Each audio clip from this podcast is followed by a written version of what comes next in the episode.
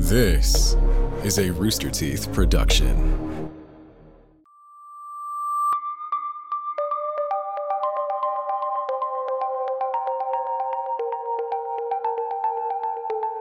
Since the 1400s, there has existed a very bizarre phenomenon. Without any discernible source of ignition, individuals would burst into flames. It is believed that the source of the fire came from within their own bodies. So today, we're going to analyze the history of spontaneous human combustion. This is Red Web.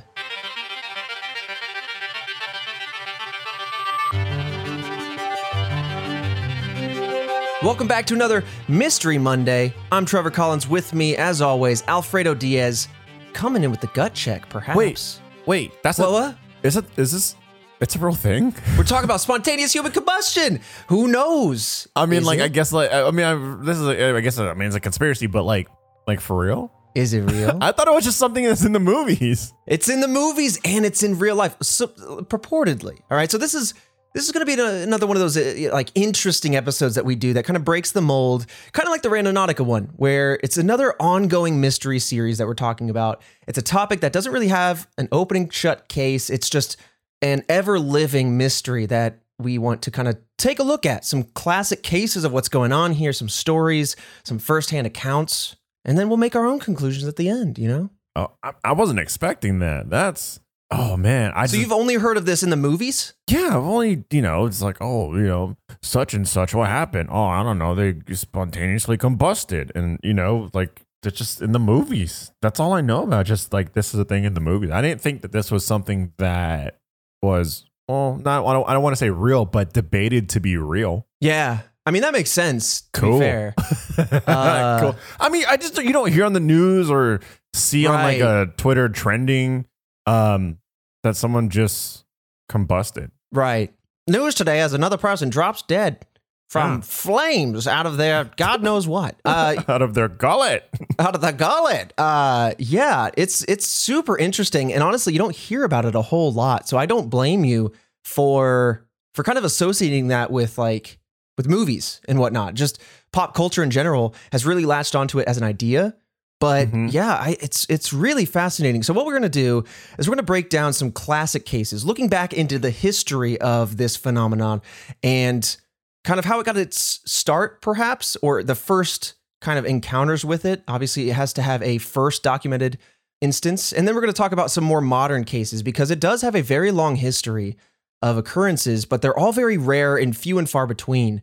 So we'll jump around and kind of see if we can start to figure out any commonalities before diving into just the phenomenon as a whole and any theories trying to address it. Oh, okay. Yeah. This is different. Let's get the task force badges just on straight. Here we go.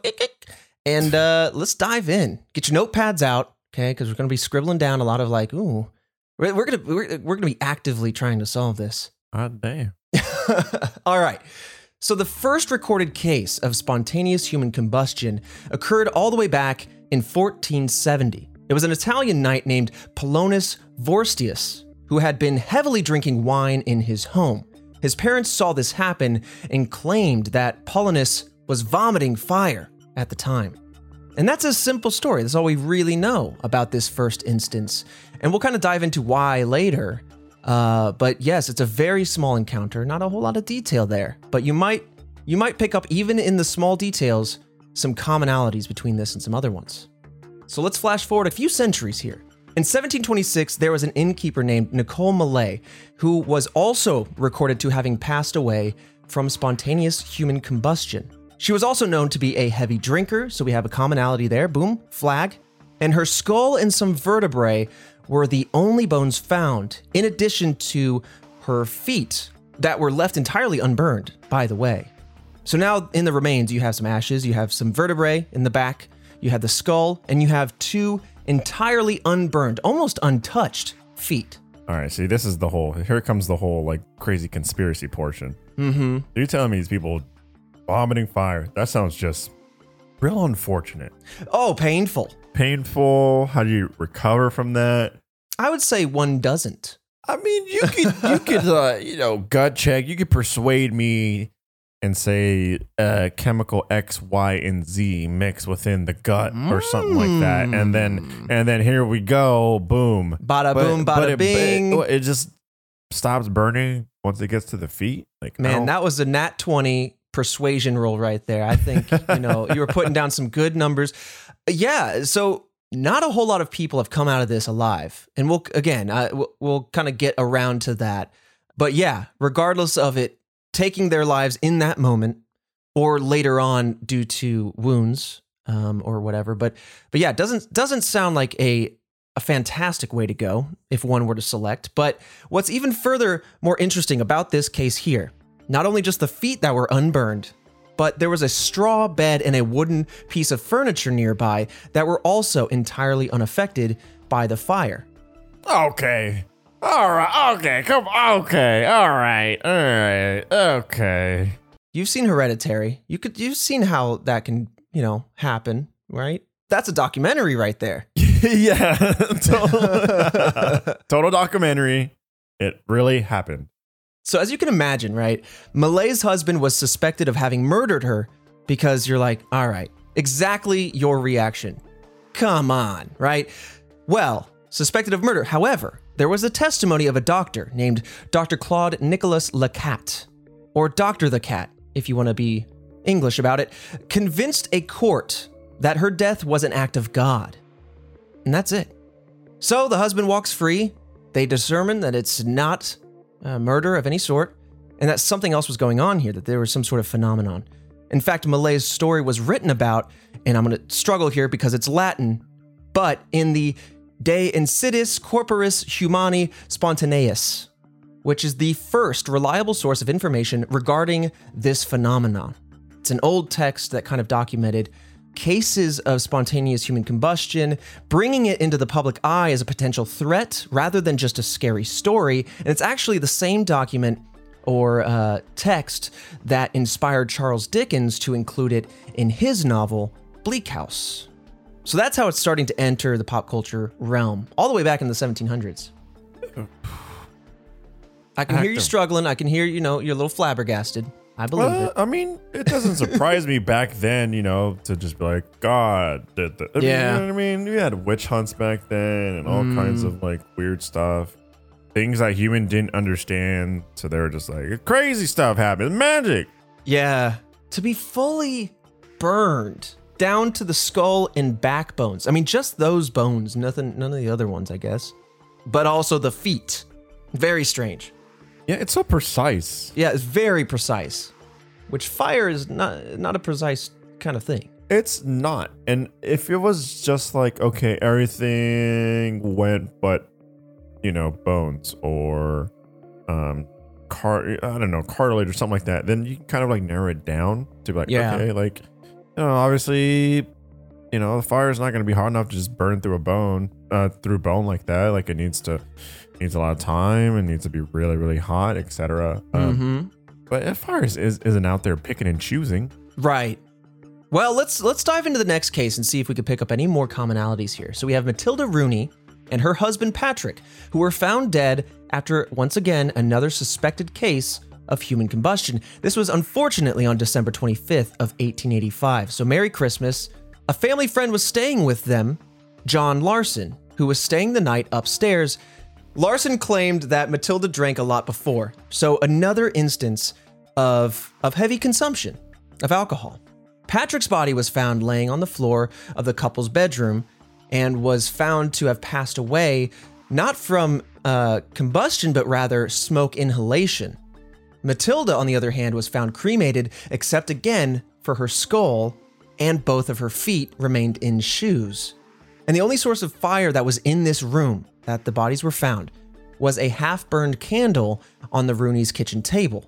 So the question has to be asked, what burned so hot and so big to once again, burn this whole body down to the skull and leaving just the feet behind and producing enough smoke that it could kill the husband within the same room? And to kind of cap this case off, that makes it a little strange as well, is, you know, the police suspected that the Rooneys might have been murdered by Larson. So on one hand, they're saying, okay, well, you're the only person around. Clearly there's some sort of foul play at hand. And on the other hand, they're actually sitting there going, I don't know. Based on everything we can tell, this could be one of those rare cases of human combustion. Ultimately, Larson passed away 2 weeks later, also from smoke inhalation. So we have a situation where this woman's body went up in a very quick blaze. It must have been very quick to not affect, once again, anything else around them, and produced enough smoke that it killed not only the husband, but the guest that was upstairs 2 weeks on. See, that tells me that, okay, I believe that there is actual fire involved, right? Because what motive does the doctor have to sit there and go, I'm just going to say it's like inhalation or, smoke, they just inhaled smoke and then all of a sudden, that messed up their lungs and their system, and that was that. There's like no reason to lie there. There's not really any like random motive, and that's pretty scientific stuff. Like that is something that happens. You know what I mean? Like the fire doesn't get you, the smoke can kill you. Right, and you're not gonna like suck down a bunch of smoke if you're, unless it's an accident. If you're murdering someone, right? You're not like, I guess I'll go out with them, but at least I got them. Like you're right. Factually, there is a fire in play, and factually, you can see that the fire took place in a certain spot in this house, and that it did not spread. So it must have been very hot and very fast is kind of all you can assume. Yeah, that's, This is, but like, okay, so literally everything but like the feet. Just the feet and the shoes are intact. Come on, man. How does that, I guess like, where does the fire start? I guess. That's a good question. See, that's the question. Because if you're stood up, what's the closest to the ground? Fire tends to go up, right? Heat rises, the chemical reaction of fire goes upwards. If it consumes the body, it doesn't inherently need to travel down. If it burns fast enough, it doesn't have to travel downward to consume everything it's touching, right? So maybe that's why the feet are left behind. Maybe the hands would be left behind too, because I'm just thinking it's a long extremity. There's not a whole lot of bone there compared to everything else that's going on, right? You just have your little bone, leg bones. Right. So yeah, some bone, but I mean, all things considered, I guess I can make that work out. If you're assuming that this phenomenon is actually what's happening, like, I guess that plays. It intrigues me. It's very fascinating. And so then your gut says, well, fine. Okay. These are old times, they're saying it's an act of God. They're saying like there's a story of this Italian knight that wasn't documented for a while. Like it wasn't, and again, I'll get to this, but it wasn't written down for quite some time. So is this just hearsay? Is this just archaic misinformation? The lack of scientific knowledge? Well, I don't know, because we're going to dive into some modern cases that come all the way up to 2010. This is something that kind of consistently happens every few decades. Like there's another case. So let's jump into the death of Mary Reeser, who was a notable case of suspected spontaneous human combustion. This happened before she went to bed on July 2nd of 1941. And before going to bed, she told her son that she had taken 2 seconal pills, basically just pills that you would take typically before a surgery to relax, to kind of knock down your anxiety. They're barbiturates, as it were, and she intended to take 2 more of these pills after calling her son. At this point, Reeser fell asleep in her chair. The next morning, the landlady, Pansy Carpenter, smelled smoke when she came to deliver the telegram that was meant for Reeser. When Carpenter opened the door, or she tried to open the door, she realized the doorknob was too hot to touch, and so, as you can imagine, she immediately called the police for help. That's just a little factoid there for all the kids at home. You touch a handle, it's hot. Risk of fire. Okay. Mm-hmm. Call 911. No one's going to get this, but if you've seen Backdraft, I don't know. Oh, damn it. I guess all right. Hold on.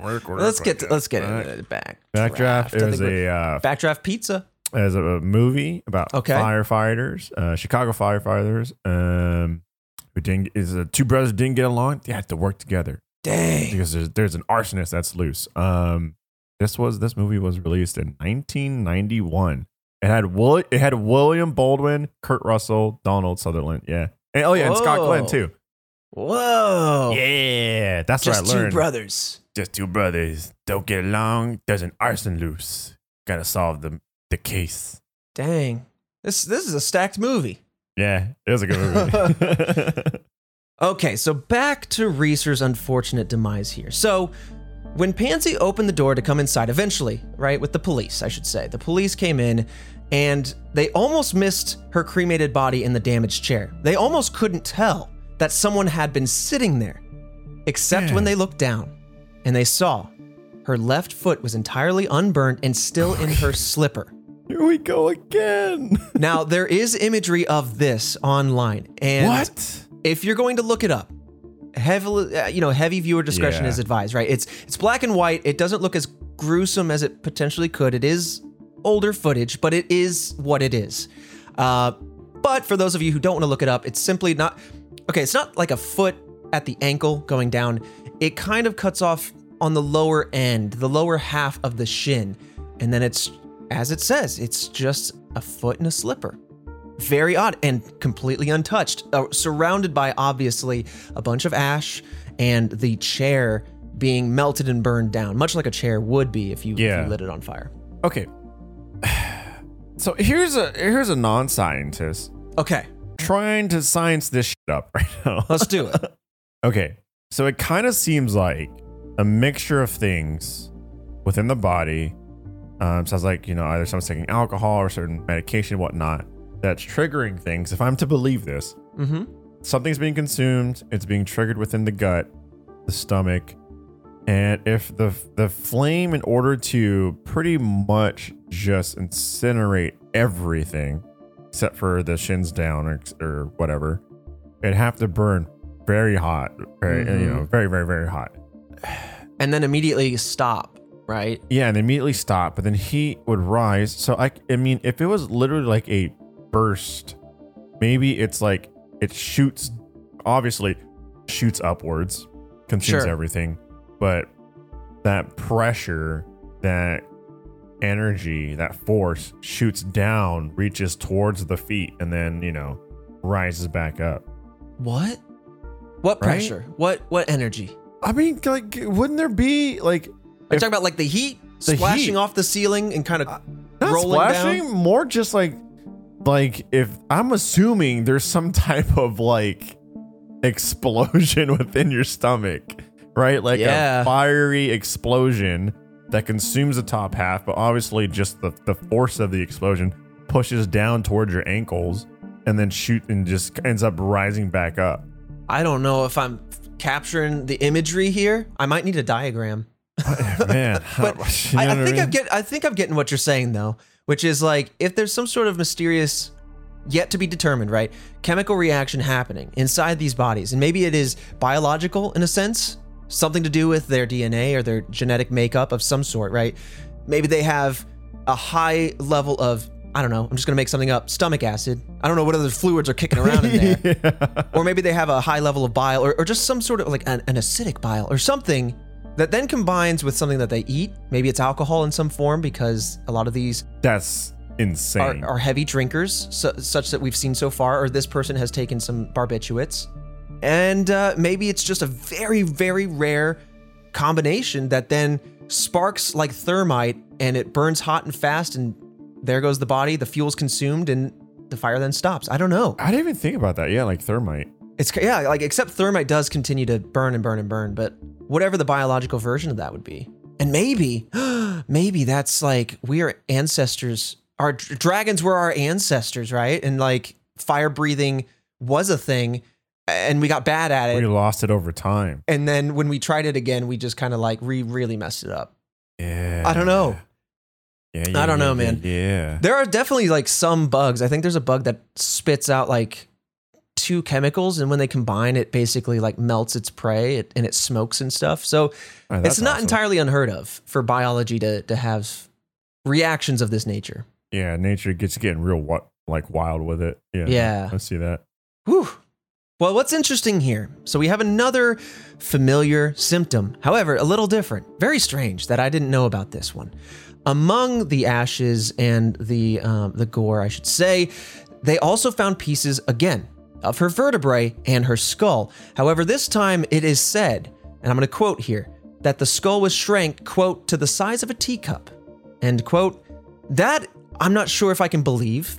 And that is why I actually stumbled into the photographs, because I was looking for photos of this.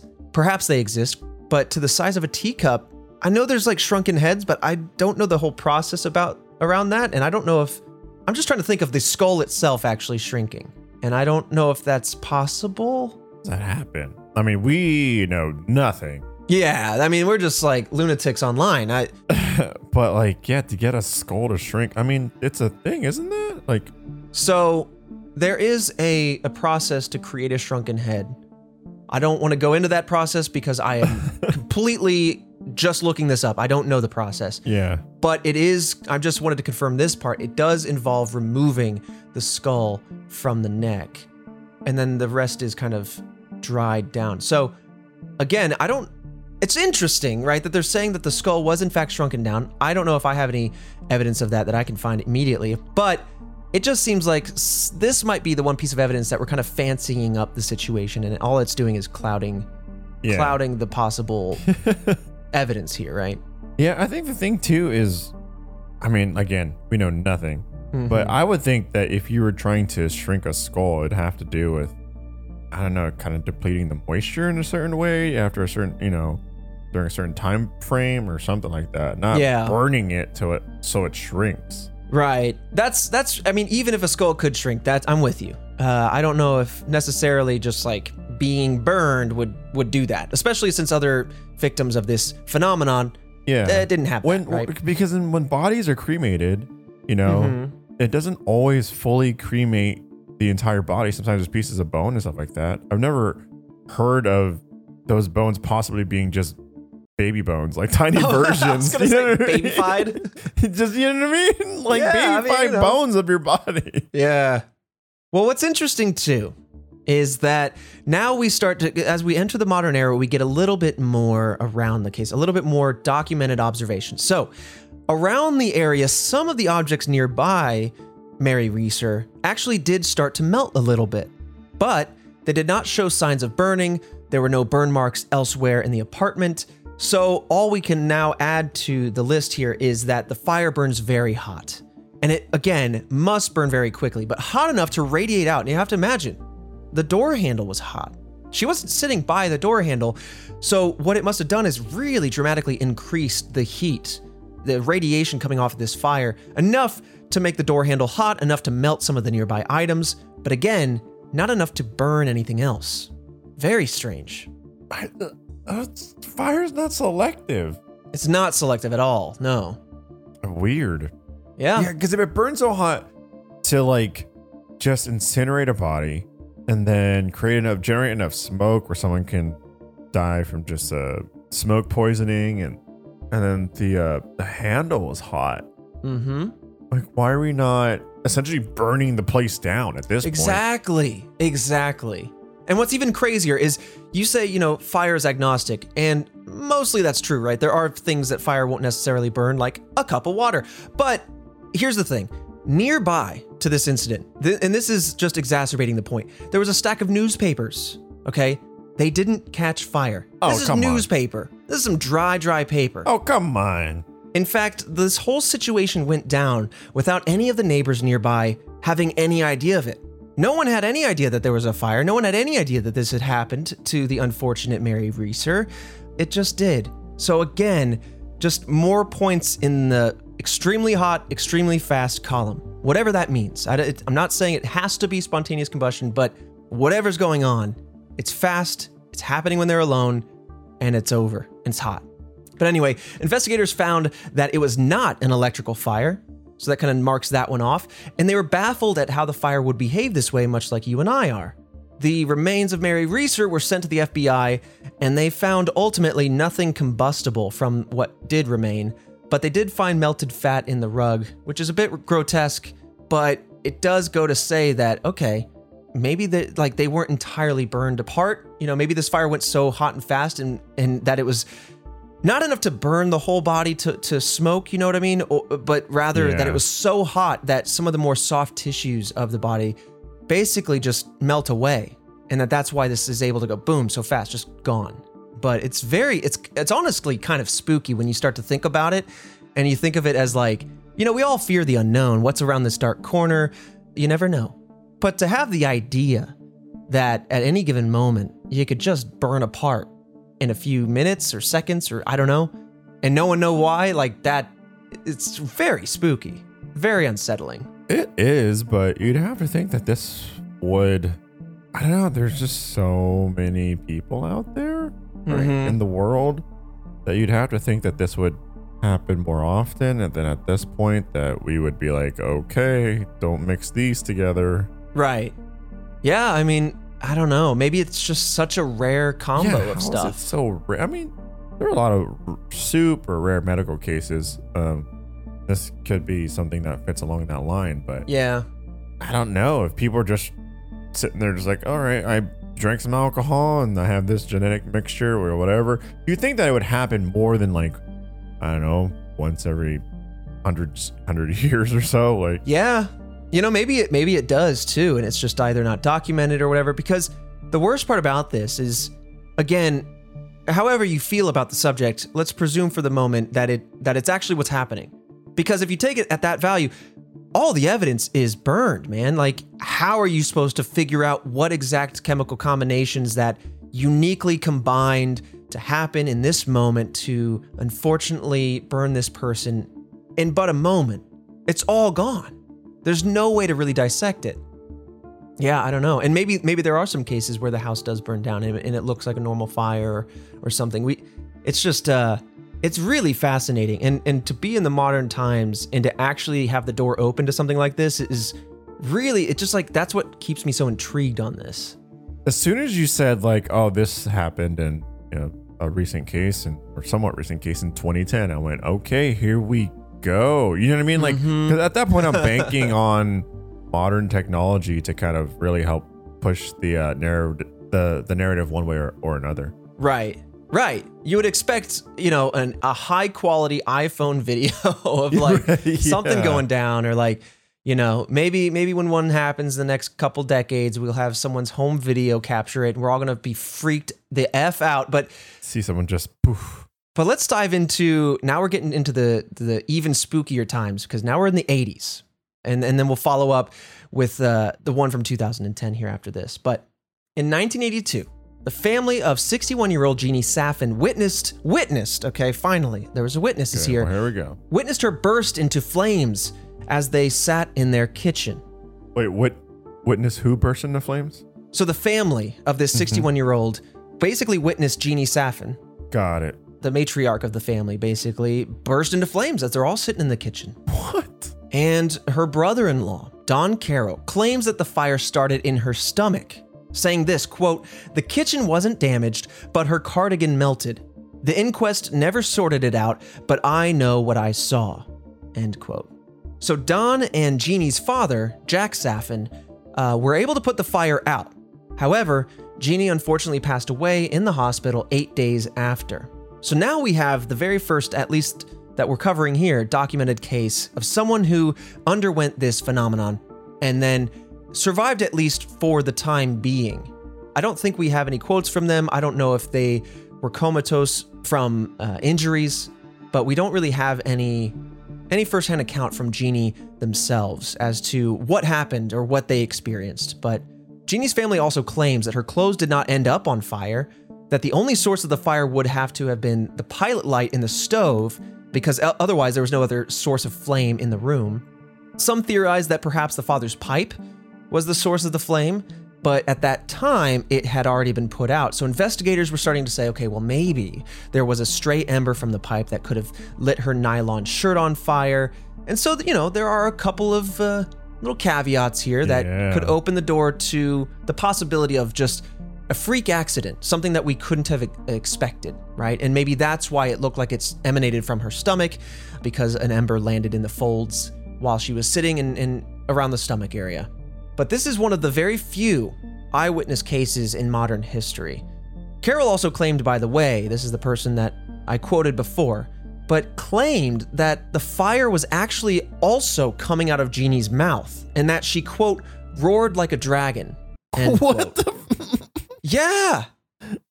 I guess I joke about dragons, but what? I mean... So anyway, the investigators on this note did not find any evidence of burning in her mouth. So... you can trust this, or you can say this is a bit sensationalized, but I do have an anecdote. It's not a personal one, but it kind of goes to support this in a way. Now, I've heard stories of people who cook whole turkeys or whole chickens, and I'm talking like whole, and they stick them in the oven and hot air escapes out the neck as steam is created and the bird is cooking. And if it affects the vocal cords, it can create a bit of a scream sound. And people have reported that they've had chickens or turkeys or whatever in the oven screaming, and it's unsettling to say the least, but no, it's definitely a dead animal and it is not screaming. But if this person, if Jeannie, had some fire blazing in her stomach from some freak combination of chemicals, and that fire burst out her esophagus because heat was just looking to expand, like you were saying, maybe there was some sort of explosive pressure. Maybe it could have been quick enough to not burn the mouth, but would have been enough to basically blow past the vocal cords and actually create a sound. I mean, so it is entirely possible. Like a kettle, right? Like right. In a weird way, yes, like a kettle. Yeah, I guess. So I can see it.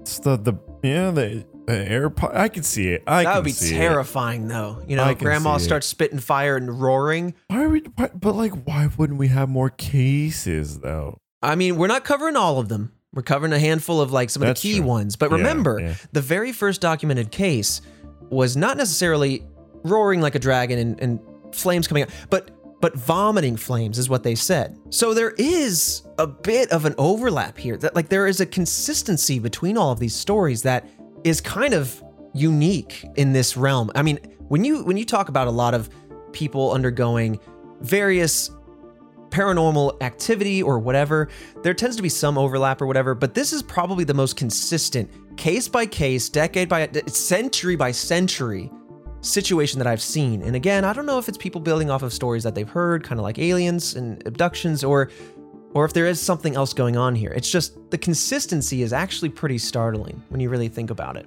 Then again, it just takes people that want to get involved with it as well. That's true. I don't want to get involved with it. I'll just let you know that. Look, if I burned to pieces, it was not me. Yeah, aliens and stuff. Sure. You want to believe. No one wants to be set on fire. Right. Well, no one wants to be sucked up into a spaceship and tossed out back onto a Wendy's. Well, some people do. I don't know, man. But let's talk about the 2010 case. Let's kind of wrap up the cases here, and let's see again if we can find any other similarities, just kind of continuing that trend. So this one happened to Michael Faraday, who was 76 and considered a possible case, once again, of spontaneous human combustion. This happened in Ireland on December 22nd, 2010. So we have another kind of Christmas or holiday situation here. Don't think that has anything to do with it, but maybe. You got to think about fireplaces being involved. You got to think about, heat elements being in play in these colder environments during the winter seasons. But Faraday's neighbor, Mr. Mannion, woke up to the sound of his smoke alarm going off. He got no answer when he knocked on Faraday's door, so he got another neighbor to start helping. Like, hey, let's get in here. Something's going on. There's a fire alarm. I can't get in. Yeah. When they got in, Faraday was found lying on the floor on his back with his head closest to the fireplace, but his body was totally burnt, but not all the way down to ashes. The floor below him and the ceiling above him were the only other things in the room affected by the fire. So I imagine that at some point when he was on fire, he was laying on the ground, and that the heat was dramatic enough and the smoke dramatic enough to rise up and create a mark on the ceiling. So this is, one of those other instances where there really isn't a whole lot of fire spreading here. Now, the police did not suspect foul play, but they also did not believe Faraday's death to be caused by the fireplace, which is interesting because you would think so, given where they were laying, given the fact that perhaps they were lighting a fire, and maybe when striking the match, a piece of the red stuff on the tip of the match could flick off, hit the sweater or something. Who knows? But they're saying we don't think whatever it was that caused this was the fireplace. Damn, that's that frustrating middle ground, right? Where the previous story with the family, it could have been it could have been X, Y, or Z, right? It could have been like this, was it the pipe or whatever, or something like that. The ashes could have gone on to the cardigan sweater or whatever. Mm-hmm. Here is one of those situations where it's like, well, I mean, you'll probably say maybe it was caused by the the chimney or whatever. It's like, no, that definitely wasn't it. That's like, I guess, confirmed to not be it. I mean, again, these are the people that were there on site. These are professionals. So you want to say, sure, I believe you, but unless I guess I have my eyes on it, I'm like, is there a starter log? A naked, untouched starter log in that fireplace? Is there some untouched firewood? And yes, sure, some people keep untouched firewood in their place because in their fireplace, because then it looks nice. But to me, that kind of tells more of the story. Was this person, in fact, in the midst of interacting with their fireplace in some way, and then this went down? Or was the place that they collapsed just ironic in that way? But pathologist Grace Callergy noticed that while Faraday had diabetes and hypertension, they noted that this individual did not experience a heart attack. So, you know, we have some conditions here of the body, right? They have a couple ailments, but it wasn't because of those ailments that they passed away, that it was in fact from the fire. And then we have 25-year-old coroner, Dr. Kieran McLaughlin, claimed, quote, "This fire was thoroughly investigated, and I'm left with the conclusion that this fits into the category of spontaneous human combustion, for which there is no adequate explanation," end quote. And so there we have it.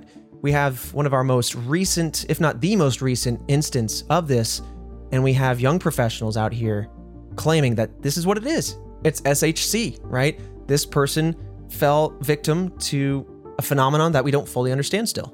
And that was that. I mean, there's a lot of medical mysteries. So it's not super far-fetched to think that it's a super rare thing. There's just so many key things that just intrigue me and baffle me and confuse me, like the newspaper in one of the situations, and how, I don't know, the fire doesn't just consumes so much, or it's like it just burns so hot, or the door handle's hot. But then nothing else is, there's a lot of stuff that's untouched. Yeah, it's very strange. It seems so precise. Very precise. And very precise. Fire, I don't know how precise fire is. I mean, it just spreads. Not very. Give it oxygen. I don't know, and it'll just breathe itself and go. Yeah. You know what's interesting to me, and again, we always do the theories at the end, but I can't help but think, you're talking about how few cases there are. And let's be clear, there's about 200 cases or so that have undergone or have some sort of spontaneous human combustion involved. And what's fascinating is that they're all deeply related to each other. They have a lot of similar experiences or similar pieces of evidence. But what's really interesting and what's totally possible is that this is not necessarily spontaneous human combustion, but rather fire acting in a freak way.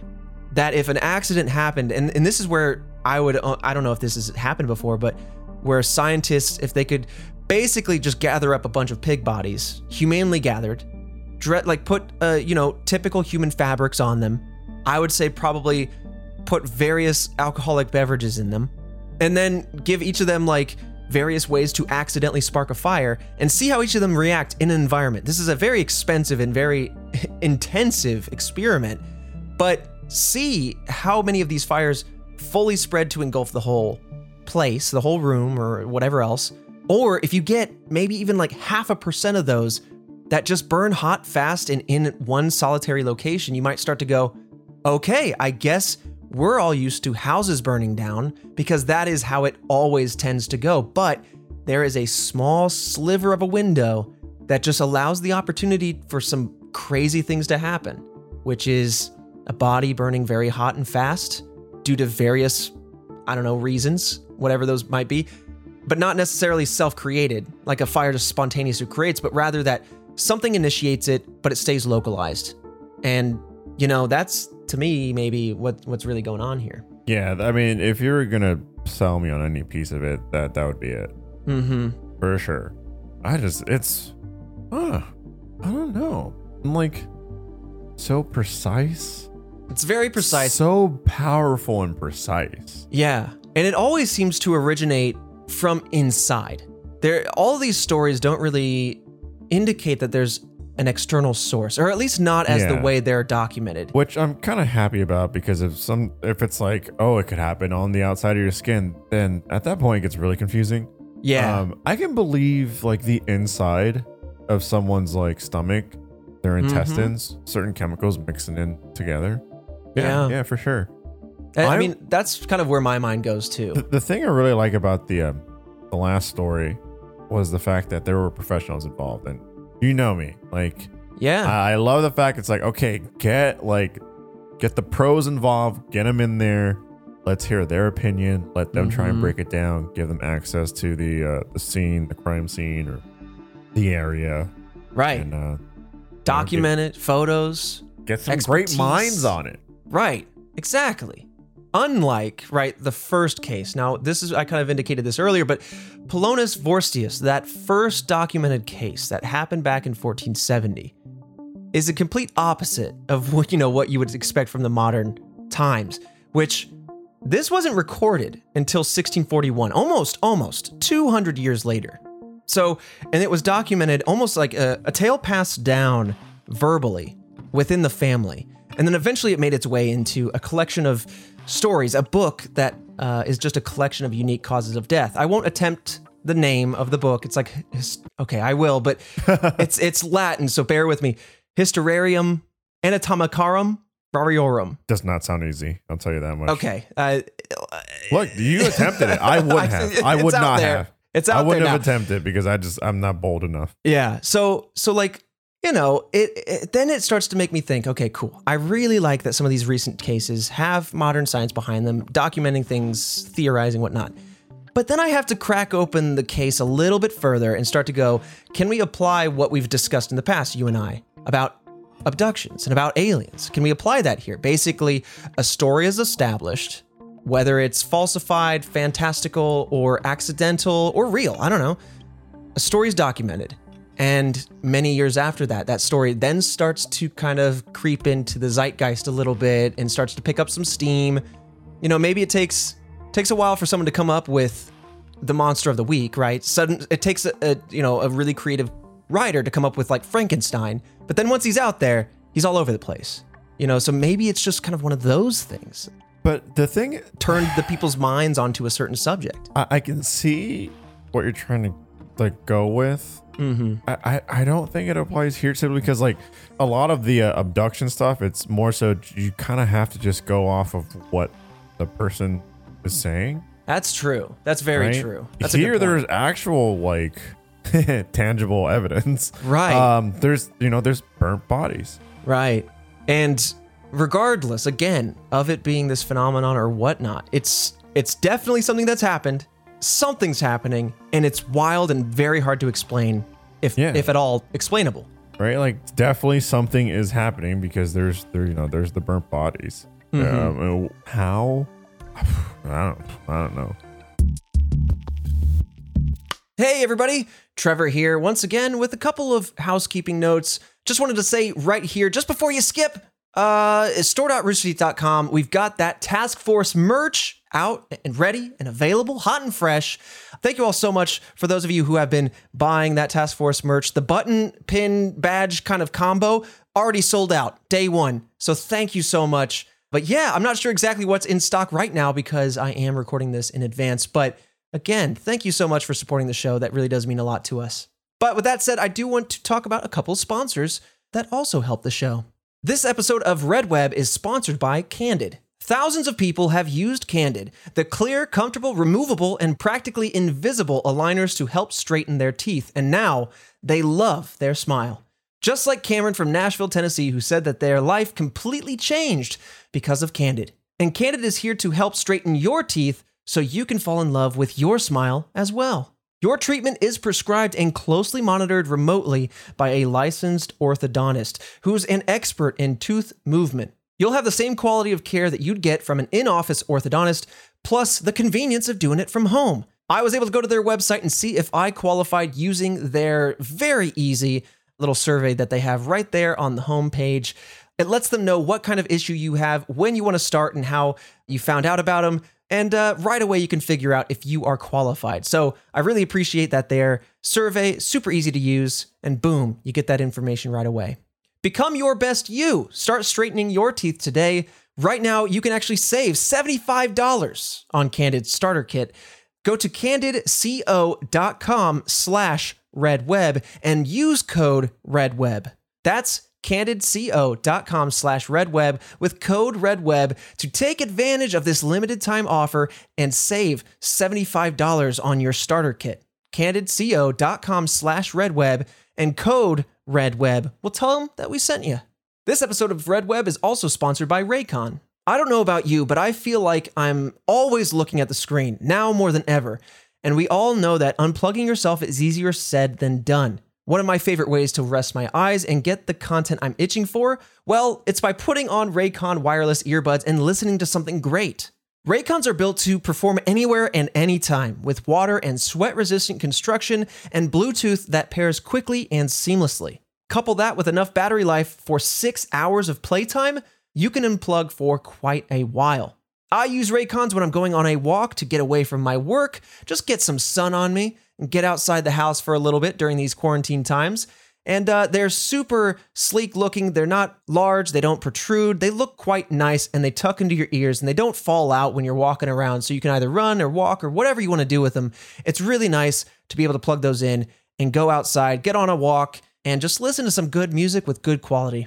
Raycon's offering 15% off all their products for listeners. And here's what you got to do to get it, okay? Go to buyraycon.com/redweb, and that's it. You'll get 15% off your entire Raycon order, so feel free to grab a pair and a spare. That's 15% off at buyraycon.com/redweb. Buyraycon.com/redweb. But with that said, let's dive right back into the mystery. Well, what's interesting is that spontaneous combustion has also been documented in nature as well. So not just humans, but it's commonly studied in hay. And so they're going, okay, well, let's take a look at this and see what we can learn from this, and maybe that will apply to humans. So it's theorized that when it comes to hay, that the moisture contained at the center of the hay bales ferment to the point where it then combusts. Now, I know what we all know, we probably all know what fermenting means. It tends to be applied to the fermentation process of creating alcohol, but just for the sake of conversation, I'm going to outline it here. It's the chemical breakdown of a substance by bacteria, yeast, or other microorganisms, typically involving effervescence and giving off heat. And so that's the thing I wanted to note is that, you know, alcoholic beverages were common in a lot of the stories.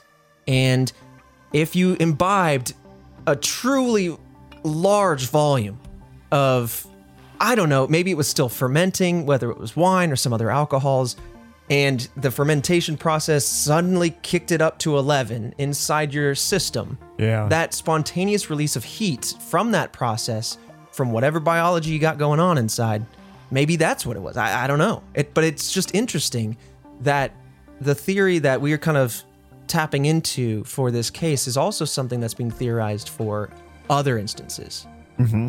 Right. If I was to kind of like bet on anything, it would be somewhere along the lines of like that kind of like theory, right? Like that train of thought. Mm-hmm. And I've been saying it since the beginning of this episode. It's like something is mixing with something else and it's sparking this. Right. Because it's always, every case has always been nigh impossible to figure out the source of the fire. And anytime they look at it and they look at like the fireplace, for example, they go, nope, that's not it. So it's interesting. So it must be a source that has been destroyed, and the only source being destroyed is the self in these cases. But a couple other characteristics are found throughout multiple of these stories, beyond even the ones that we covered. But these cases tend to be elderly women. They often tend to be heavy drinkers or smokers. And smokers, you got to think about, you know, lighting up, matches, lighters, all of that sort of thing. Accidentally, you know, houses burn down from cigarettes all the time. There's also the commonality of diabetes and often living alone. Now, I'm not saying living alone is causing this, but I think the lack of witnesses is kind of exacerbating the unknown here. But it is a common trait. And it's so freaky how consistent these descriptors are. Huh. Yeah. I mean, part of me goes, oh, they're just reading it from other... But then why would you read that, right? Because okay, so what I'm trying to get at here is that there's no sense of like foul play, right? That there's no like, oh, someone is essentially trying to create this anomaly. Mm-hmm. And that being said, it's not like aliens in the sense of like, oh, I heard this story, I want to mimic it, right? Like I don't believe that there's old ladies out there going, I heard this myth, I want to mimic this. And then, right. But maybe investigators hear it and they go, maybe it's that stuff. Maybe it's that thing that happened. I heard about that. I mean, I can see that happening just because they just want to put some type of button on it. Right. Put an answer on something. Yep. Well, I want to talk about one case that is extraordinarily rare to have somebody who's lived through this and lived to tell the tale. But there is a person who claims to have survived spontaneous human combustion, and that's Frank Baker, who was going out on a fishing trip when he suddenly caught on fire. He claims that there was no source of fire, like a candle or a cigarette, just nothing in the nearby area. And after his friend helped stop the flames, he went to the hospital and claims that the doctor said that the fire came from inside out. So now we have a situation where someone might be claiming the story, but that's all we really have there. You would think that if they went to the hospital, that there would be some sort of documentation. I would be deeply fascinated to hear from this doctor to say, like, did you not, like, really look in there? Did you have, like, some sort of endoscopic camera that you could take pictures of, like, the stomach lining being burnt or something, something, right? But it's interesting. I mean, that was my thought exactly, right? Mm-hmm. If this person said that this happened, then where's the evidence? Because then this person's writing a paper, all right? They're getting huge grant money for this.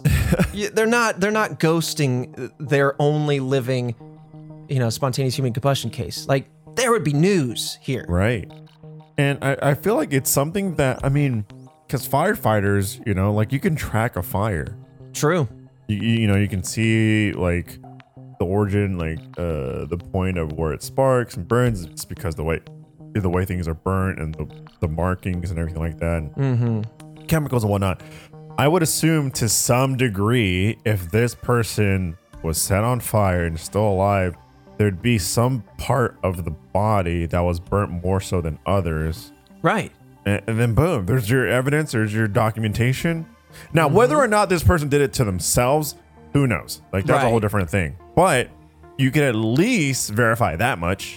Right. And let me ask the question. How did you put it out if it started inside? And if it started as a chemical, there are chemical reactions that are exothermic that essentially release heat a la fire, but don't need oxygen to burn, much like thermite, in which case, good luck putting it out. So if it can burn inside of you, and then the doctor is saying it's coming from inside of you, how did you and your friend put it out? And how did you basically sustain no damage, right? No lasting damage. This is a story that I think is a bit of a farce, but I wanted to mention it because it is intriguing and it is one of the few cases of somebody saying, hey, I had this and I lived. Yeah, I think that it's very interesting to note and to bring up, simply because in my mind, I was thinking there's at least one. You know what I mean? Right. Like, there's at least one.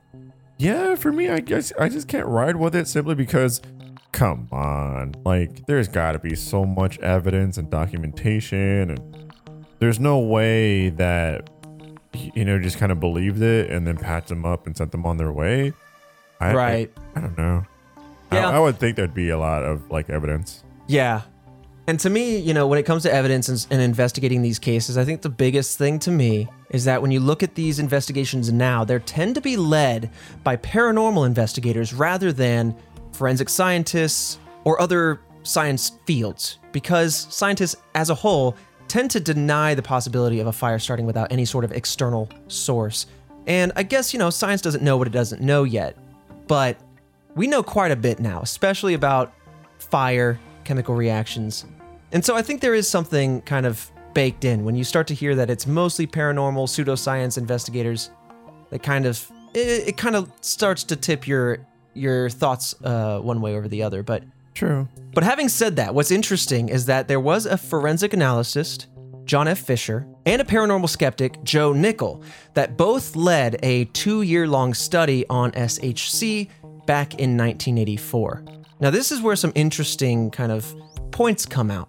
So they used common qualities from many reported cases to try to explain what was going on with this phenomenon, but they focused on the death of Monsieur Charbonnier in 1847.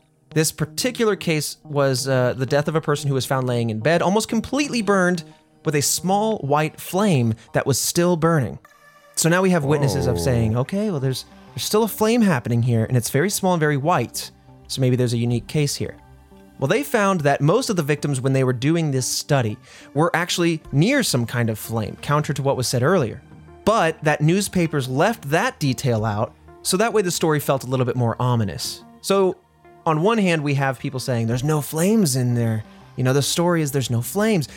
But they're finding when they looked a little deeper that there were, in fact, possible sources of flame in most of these cases. And that to make it a little bit more sensational, right, you need to sell papers. Let's just leave that out, make people go, wow.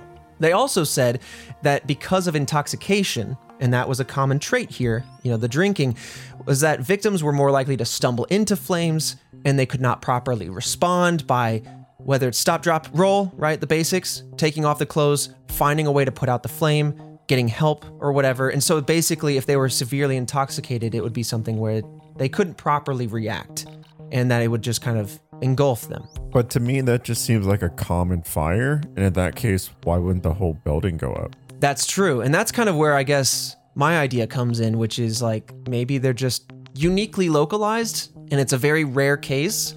Every other case that it wasn't localized and that the whole house did go down, we just call a fire. And so all these strange cases where they are localized, I guess we just haven't really seen that happen. And so we have to call it something else or... I don't know. I see what you're getting at. No, and trust. I mean, like, I definitely see what you're getting at. I think the thing there is then, but then it's hot enough to burn the body, right? Because then, God, it just behaves unlike fire. Yeah. Well, one thing that they mentioned just on that note is because this will play into the theories a little bit.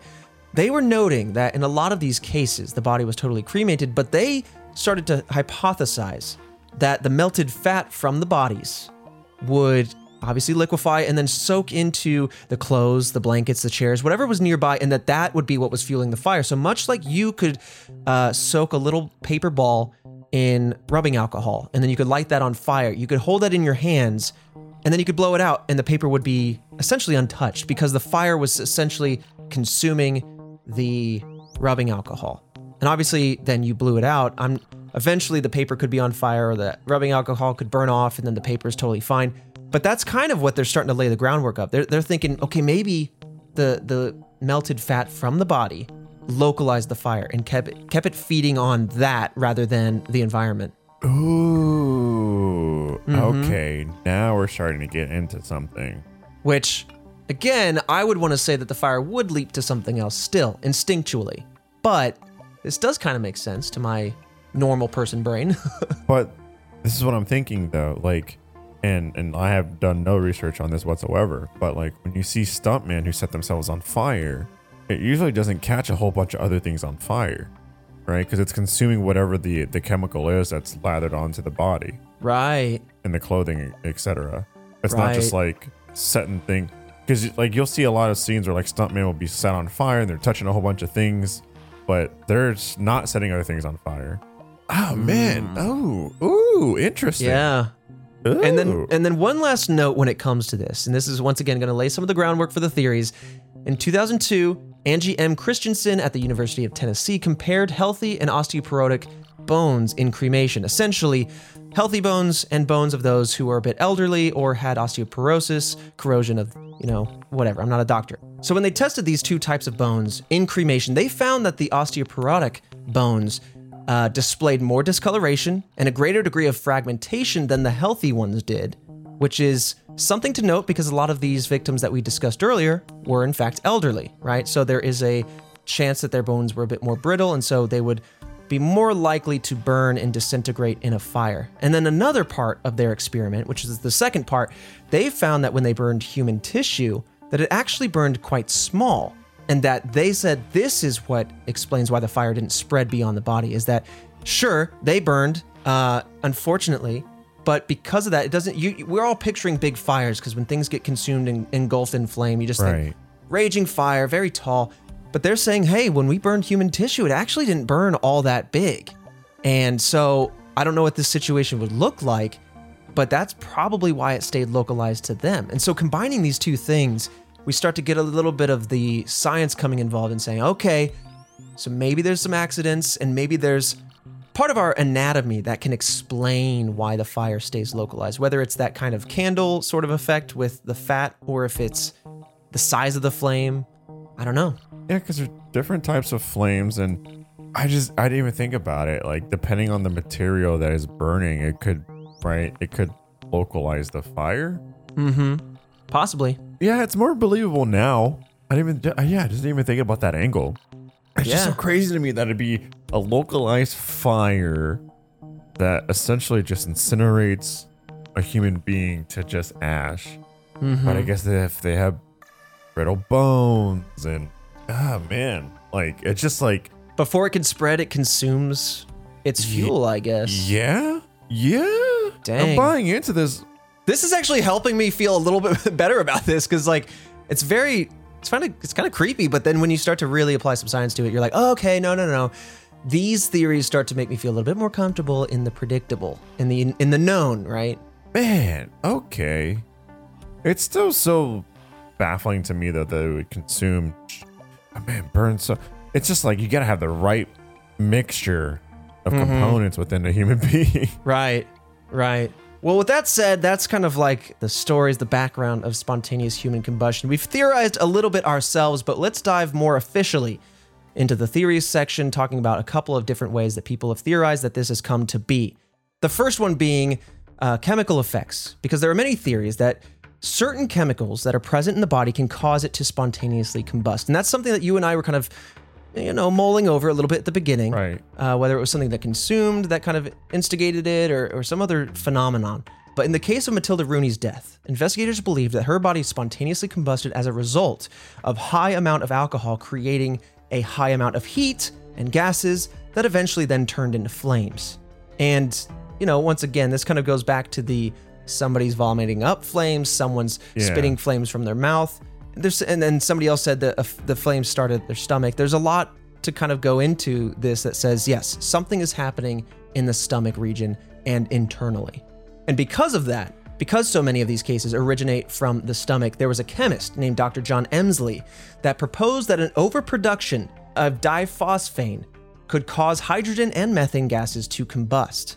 So here we have it. Now we have someone who actually knows what's going on in the body, right, saying, okay, a certain chemical could be in play, that if these other two chemicals also happen to be in play at the same time, and a rare instance occurs, boom, combustion is possible. Yeah, I totally believe that. Yeah. I can see that happening. It's just the weird thing. Like, okay, like I feel like how it could possibly just ignite makes sense. Mm-hmm. Now... very late into this episode, how it could only consume just a human being and not anything else, really. Kind of starting to see that picture. Oh, man. It's pretty wild. Yeah? But another theory, and this one's a little interesting, comes from Brian J. Ford. It's centered around the idea of ketosis. You might recognize that term, but ketosis is essentially a bodily response to low-carb diets or sometimes alcoholism. So... basically, the keto diet causes ketosis. I'll keep it as simple as that. Ketosis creates extra acetone in the body. This is the main chemical found in nail polish, and it's highly flammable. The night Mary Reeser passed away, she actually skipped dinner, so she could have been in a state of ketosis. Now, with all of that said, you and I very well know a person in our lives that is very much into the keto diet. And I know the keto diet is very trendy right now, and a lot of people are having great success with it. You would imagine that in a world where keto is at the forefront, right, more prominent now than probably ever, that cases, if this was the originating factor, that cases would rise. Exactly. I don't know if that's going to happen, but if our old pals out there, kill the diet. I don't want you burning. Stop. No. Stop what you're doing. But that's interesting, though. That really is interesting. And I this is where I really dig it, right? I like the eerie, but I... just as equally love science trying to get in there and figure it out. Like, oh, maybe it was the oxidation of phosphine, diphosphine, and methane, which is a chemical reaction known as will-o'-the-wisps. And that's another theory that people have, that this is the same chemical reaction that's happening in the body that's creating these flames. Look, I mean, that's what I want for a lot of these episodes. It's like, scientists, get in there. You know what I mean? Break this down. Right. Theorize this to pieces. We got a handful of that. This isn't as... When we first went into this, I was like, oh, damn, is that a real thing? I just hear about that in the movies to like, oh, come on, how is it? And now I'm kind of towards the tail end going, I can see. You can see it happening. Yeah. It's wild. What a roller coaster. Now, some of these paranormal authors are not helping the case. I'll be real. So we have Lewis Proud, for example, who is an author, theorized that spontaneous human combustion could originate from the malfunction of electricity in the body. And that's where I say, okay, calm down. I don't know. Listen, there's definitely things happening in the brain that could be likened to electricity, some firing of neurons and whatnot, but we're not robots. Let's not apply like the most basic understanding of electricity to the body and be like, oh, I had a short circuit in my brain, I'm a fire. That's just, I don't know. Maybe I'll be like one of those people that the future looks back on and goes, wow, the past was dumb. They had no idea. Yeah.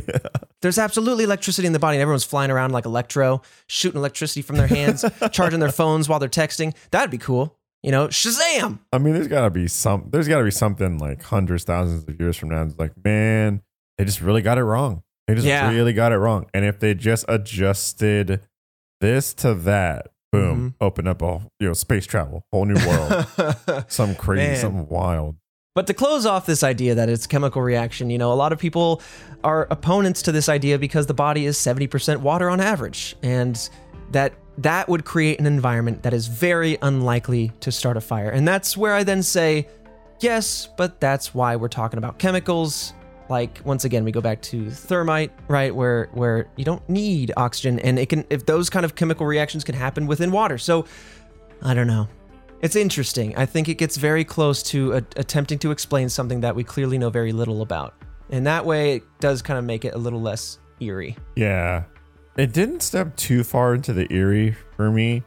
I do like, though, how I was very much afraid that, not that it was going to step into the eerie, but that it was going to step into the like, oh, this person said they saw it, or that person said they saw this. You know what I mean? Mm-hmm. It wouldn't really get broken down. Especially like scientifically, which is pretty cool. But I could start to really see this. Yeah. My gut kind of like, when first thinking about this, and I guess what makes it so creepy to me is as a kid, I'm like, what? I don't want to turn into fire suddenly, but I know better now. I know that I'm not an old lady with with a drinking habit. Chemical effects, really, like, that's what my gut was kind of going for. But the more we talked about this, and the more we started hearing about, John F. Fisher, Joe Nickel, Angie M. Christensen, these other experts in the field, the more I started, we started talking about this other idea, which is the next theory. And it's, in fact, the leading theory of this phenomenon, and that's known as the Wick effect, that these fires and deaths are the result of this effect wherein the body is consumed by fire, and the victim's clothes and surroundings, right, if you're on the couch, act as the wick of the candle. Interesting. Yes, that the fire is actually caused by an unknown source, something like a candle or a cigarette or ash or something of that nature, something mundane and explainable. But that your body then, whether it's the melting of your fat or that your clothes or whatever, basically that you are an inside out candle. And a candle works in the sense that there's a wick that if you burn the wick by itself, it would basically burn down relatively quickly like a shoestring and then just be gone. What makes it last so long is that it's pulling up liquefied melted wax through the wick, burning the wax, and that's the major part of the flame is wax burning. And then the wick slowly burns therein. Mm-hmm. But basically, that's what they're kind of hypothesizing here. That's an interesting theory. Right. The only challenge here is that, again, all the evidence is consumed by the fire, so it makes it very hard for investigators to pinpoint this as what's actually going on, unless you start going out and burning, humanely sourced pig bodies, or cadavers that volunteer for science or whatever. There's no real way unless you start putting tissues through this, and that's if you really wanted to figure this out. I mean, I'd say throw a couple of cadavers at it. You volunteering? When you're old and gray and you passed on from choking on a Cheerio at the tender age of 112. I mean, oh God, I hope I'm not 112. That just sounds painful. 111. And that's good. Yeah, I think this one sounds very interesting. So basically what's happening is the body's melting fat acts as the fire's continuous source to keep the flame going, and the clothes keep the flame contained to the body, as the flame basically sits on your clothes. Like the wick holds the flame, your body is the wax of the candle, and it holds it there against you as your body continues to smolder. And obviously at scale, that's your whole body, and maybe it goes up quickly because it's both feeding on your body while also burning your body, which is morbid. Yeah, sounds gruesome. Yeah. Oh, and then they're saying because the feet and the lower legs have so much less fat content than the rest of the body, that the fire simply runs out of fuel and stops. And in this case, I also do want to say, you know, the woman whose foot I saw when I searched the case, she might have been sitting on her right foot. I do that all the time, and maybe that's why there was no right foot. But the left foot, you know, it's not that there was clothes there, right? Maybe she was wearing a robe or some shorts or whatever. But yeah, I mean, I'm feeling my lower ankle right now, and it's bony as heck. But that's just me. But truly, that is definitely a more bony kind of area of the body, and so that makes sense. That was a passing thought I had in the beginning of the episode, was like, is it that the ankles don't burn because there's, I don't know, you know, less something there or something like that? It's definitely mostly bone, this guy right here, squeezing my own ankle. Yes. Not much to burn there, truly. It would basically be like when the candle gets at the bottom, and that's literally what's happening. When you have, there's wax there, but there's not enough. And so you're like, dang it, this candle smelled really good. This is a bad analogy. Let's move on. Yeah, that's really interesting. And so basically what they're saying is that, yes, there's just a normal source of the fire, and that a unique set of circumstances went into place to keep it localized, whether it be body composition or you know, being inebriated in a way that you couldn't move around very much or reflect, because that's another thing, right? The one woman we were talking about, Mary, she was taking barbiturates, and she had planned to take 2 more, and so she could have very much been out of it, right? Yeah, so yeah. Okay. Oh man, I didn't even process that till right now. Dang. Okay. Ooh. This turn actually makes sense. Oddly enough, I'm like holding my cheeks, going like, "Oh my god, did we figure it out?" I can't quite fit all of it together. But I'm like, I feel like I have a bunch of pieces that make sense. Like they're a part of a set. I just don't know how the set comes together. Right. I've seen the light, but I don't know how to get there. What's another interesting fact is right here, in 1998, there was an episode of QED. Dr. Dougal Drysdale illustrated this very same wick effect using animal fat wrapped in cotton. The fire burns very slowly and upwards, as you could imagine. But that was basically demonstrating why everything surrounding the body wasn't damaged, that it all went upward and that it was all localized because of that cotton. What's interesting is that there's a greasy residue that's caused by the burning body fat. And so if this greasy residue is common at these sites that people are, you know, spontaneously combusting, that could go to add to this theory, right? That is the result of burnt body fat. Right. Wow, that's interesting. It makes sense to me. Mm-hmm. This is making sense to me. Oddly enough, I'm like more and more, I don't feel like I'm crazy, but I've been like, it kind of makes sense. Right.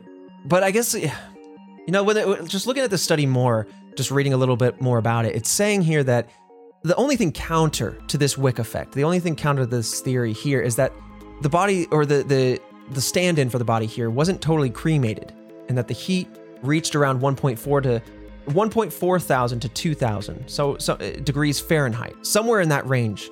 Now, one thing that is worth mentioning when it comes to this experiment, though, because it is fascinating and it does demonstrate this phenomenon very well.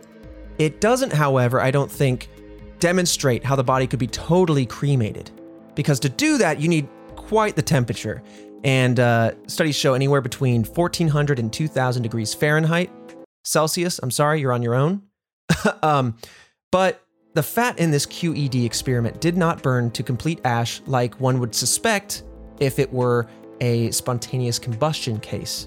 So, you know, there is a little bit in this, some variables in play that don't necessarily align with what we're witnessing here. Yeah, I think the hard thing is just like, it burns so hot that it burns the body to add. Like, that's so over the top. Yeah. You know what I'm thinking? And I know it says here, too, in our theories section that, you know, yes, it could be the alcohol or the medication or the age all combined that kind of prevent the victim from moving too much. But when you really think about it, and this is common with stuntmen, when they are doing fire, especially when they're lighting themselves on fire, they have to hold their breath or in some way look after themselves because the fire will pull the oxygen from your lungs. It can really suck that out of you as it's consuming more oxygen than you are able to safely breathe. It's consuming all the oxygen around you. That's crazy. And so there is a possibility here that the reason why people fully cremate, and I'm just kind of spitballing. Right. They fully cremate because maybe they succumb. Not only do they not move because of barbiturates or medication or alcohol, but or their age, but rather they incapacitate. They're knocked out, right? They pass out because of the lack of oxygen, or the smoke inhalation or whatever. And so they're actually unconscious. And then the fire just kind of finishes the job, unfortunately. Wow. That actually really all combines to make a lot of sense to me. Wow. Dude, I could see whole, yeah. Yep. Yeah. Like this is, oddly enough, making a lot of sense. Yeah. I don't know how it all pieces together though. And there's some parts that are very wild, but I don't know, man. Yeah.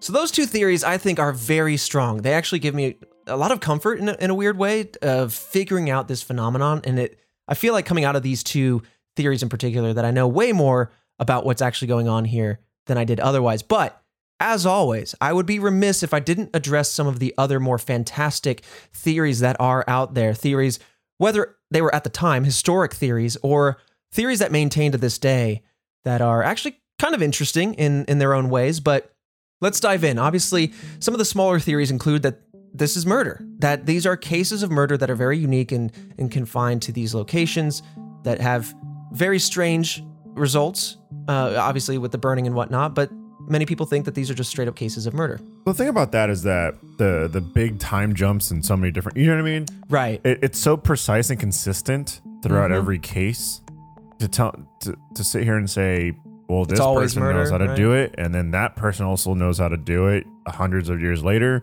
And there's, we only talked about a handful of cases here, but there's about 200 some cases or whatever, and right, none of them, like, nobody slipped up somewhere. Right. Yeah, like, I mean, that's true. That's what, like, and I'm actually happy that in my mind I'm ruling that out, and I could feel like I could comfortably rule that out. Yeah, especially like we said before, especially when somebody who was staying over the night, the person who would be the suspect of murder, also passed away 2 weeks later, and I don't think that they were trying to say this'll clear my name and then they also pass away. I don't know. Yeah. But again, that's just a cursory glance. But another one that kind of goes weirdly hand in hand with this is divine intervention. That is that a god or some other higher being stepped in some way. And this was very popular in the time of these happening, right? The historical ones. Newspapers like to publish that this was what was going on because, the further back in time you go, the more religious people tend to be. And so people are saying you're being judged. Right. You're living a life of debauchery filled with drinking, self-pleasure, whatever it might be. Or maybe because these people are living alone, people like start spreading stories about them. I don't know. But that was one of the popular theories at the time as well. One interesting one that I hadn't even properly thought about was that this is poltergeist activity. Now, it doesn't really make a whole lot of sense, but when you think about what a poltergeist is, the paranormal investigators explain poltergeists as the physical manifestation of your outward emotions. Right, that whatever it is, the entity, the ghost, or whatever, it's manifesting because of your outward emotions, and that this is the opposite of poltergeist behavior, in that something is manifesting internally because of what's going on with your emotions or what's going on in your life. And so that is to say that your thoughts can absolutely impact your surroundings as well as your internal. And maybe this is maybe an ability that people might have. I don't know, but it is an interesting theory. I'm not necessarily subscribing to it, but it's a way of describing this that I hadn't thought about. I agree with you completely. It's a very interesting take on it. This is definitely in that category of like, okay, here are the very crazy over the top, right, like theories of said episode. Right. This is where you start to go, that is technically an explanation. Yeah. Right. Like, okay. Yeah. You okay, you weave together a story right in your head that you can believe. Right. I see why you would believe it. It's a little out there for me, though. And I think, you know, like there's some other explanations here that are more modern, right? That are inspired by The Matrix, for example, and that some people kind of take this as a glitch in The Matrix, that we are living in a simulation and that our consciousness is simulating this life in some way and that there's a bug. That's all that it is, that there's truly a glitch in this simulation and that causes us, whether we're a program or whatever, to combust, to be erased in some way. All right. I mean, I would say that person probably has like a leather duster as well. Oh, they have the clip-on sunglasses that clip to the bridge of your nose. Yeah. You know, they got that mall ninja stuff. And they also probably explain everything with this same theory. This is one of those catch-alls. You're like, we're in the Matrix. Yeah. That explains everything. Yeah, that's always the excuse. It's the Matrix. It's the Matrix doing this, it's doing that. Something a little bit more fascinating that I actually kind of really find interesting is ball lightning.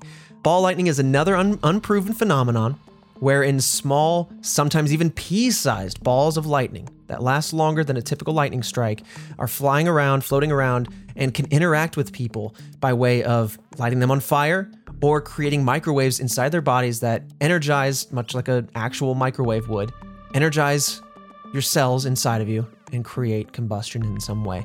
Now, ball lightning is certainly an interesting phenomenon.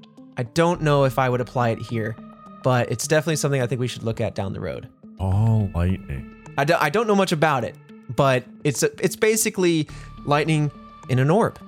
And it's like instead of lightning going from one point to another point, cloud to sky, back and forth, the dissipation of energy, it's instead trapped for some unknown reasons because it's all unproven that the lightning gets trapped into a ball of some sort, lasts a little bit longer than a normal strike, which is instant, and then fizzles out. I don't know. I really don't know much about it. That's a weird one. And the last one it's very strange. And the last one I wanted to touch on was by an author named Larry E. Arnold. They theorized, okay, it's going to sound very smart until it doesn't.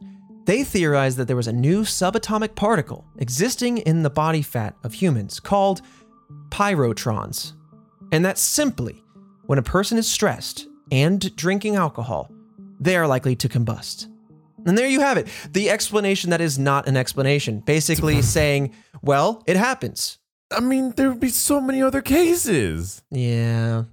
Find me that pyrotron and we'll talk. So many other cases. Yeah, oh, yeah. I would have burst into flames in high school. Talking about stress. Okay, not drinking. I was straight edge. But no, talking about stress, though. Absolutely. My pyrotrons would have been all over the place. But that's interesting. I wanted to address it. It is out there, but there are a lot of very interesting, more out there theories. But in wrapping up, Fredo, how do you feel on these theories? Let's go back to our old scale, 1 to 10. One, I don't know if we did 0 to 10 or whatever, but 1 to 10. 1 being you don't believe it, not even for a second. 10, you're fully convinced. How are you feeling on any of these theories, and which one do you kind of lean on a little bit? I mean. Look, I'll throw down a. Oh God, so my gut was gonna tell me a 6 because originally I was like, it's like a 2. Come on, you're telling me like, and then this is the whole like, does the is spontaneous combustion within a human body a thing? I'd be like, nah, it's a 2.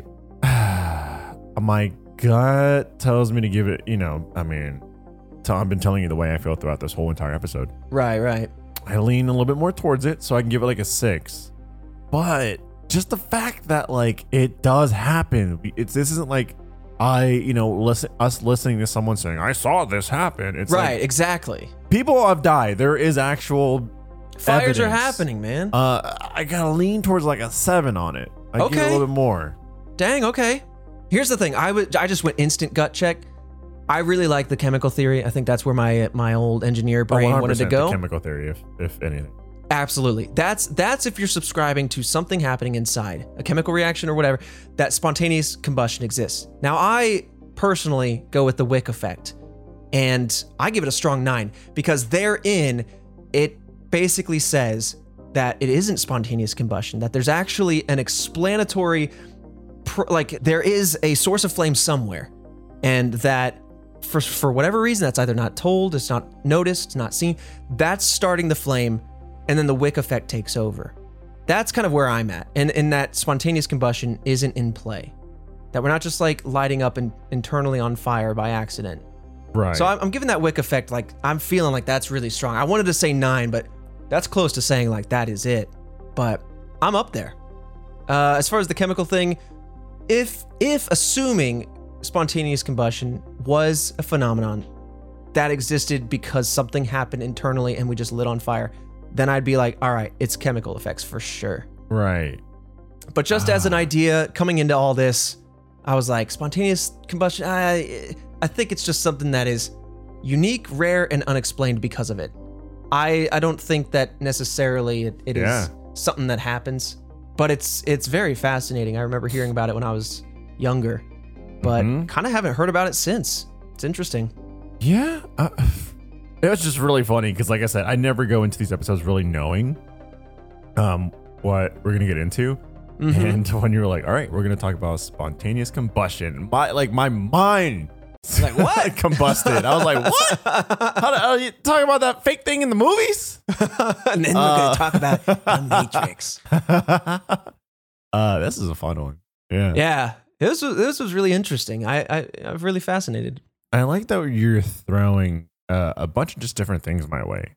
Oh yeah, I'm gonna keep you on your toes. Like every week, I'm not. You know what I mean? I don't sit here and go, it's gonna be, an internet case or a murder or XYZ. It's so all over the place, but in a good way, because there's, I don't know. It keeps it fresh for me.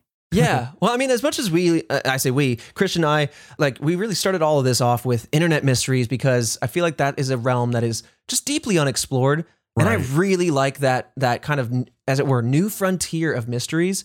And there's still a lot to dive into, but the internet's not as old as time itself. And so there's only so much to cover. There's only so many things that have enough meat on the bone to deliver here in the podcast. That's why we kind of do some compilation episodes that are some smaller ones that are still really fascinating. But I mean, I just really like mysteries in general. And, and I really enjoy that you guys in the audience have really been resonating with all the different types of topics we've covered, because it's just fascinating, Fredo, you and I, to sit down and hash out some of these things that have, like, I think we have to do Bermuda Triangle at one point, because that's probably... That's probably my gateway mystery. Yeah, I feel like for a lot of people, that's where it started off. Yeah, I remember in third grade, I distinctly remember this. It was third grade. They were showing us the 2000 election stuff on, I don't know why. I don't know if the teachers were just interested or if they were trying to educate us about the whatever. But I remember being distracted and talking to my friend. I was like, listen, when I get older, I'm going to sail into the Bermuda Triangle. Whatever happens, I'm going to see that thing. Whatever happens to me, if I get struck by this... ethereal being who sucks me out of the world. I don't know. I was like, I just want to see. I want to see what the answer is, right, whether I make it out the other side or not. And that's another just teaser of where I'm going to take you. Maybe someday in the future, it's just going to send you out into the world, conquering these mysteries, just mano a mano, hand on hand. We're just going out there, physically tackling these mysteries. Yeah, well, no. You keep trying to drive it home, and I'm getting further and further away from you. As we are on the same page, I can feel it. We are both excited. Be further. Yeah, we're so far from home. We're out there where the mysteries are. I can feel it now. Yeah, History Channel. We're your guys. I hate just this. 2 boys and a couple of mysteries. That's the name of the show. This. You got one guy. Got 2 guys, 2 confident boys. All right. Well, Fredo, thank you again for your lovely thoughts here on another mystery. It always is. Yeah. Everybody else, thank you so much for continuing to share the podcast. Word of mouth, always important. For leaving us those reviews on Apple, for hitting us up on RoosterTeeth.com, where you can comment on the episode that's uploaded there, and all that. Oh yeah, and we got the merch out now, don't we? So yeah, if you want to support us directly, you can go to store.roosterteeth.com. But anyway, with all that out of the way, thank you guys again, and we'll see you all next week for another mystery.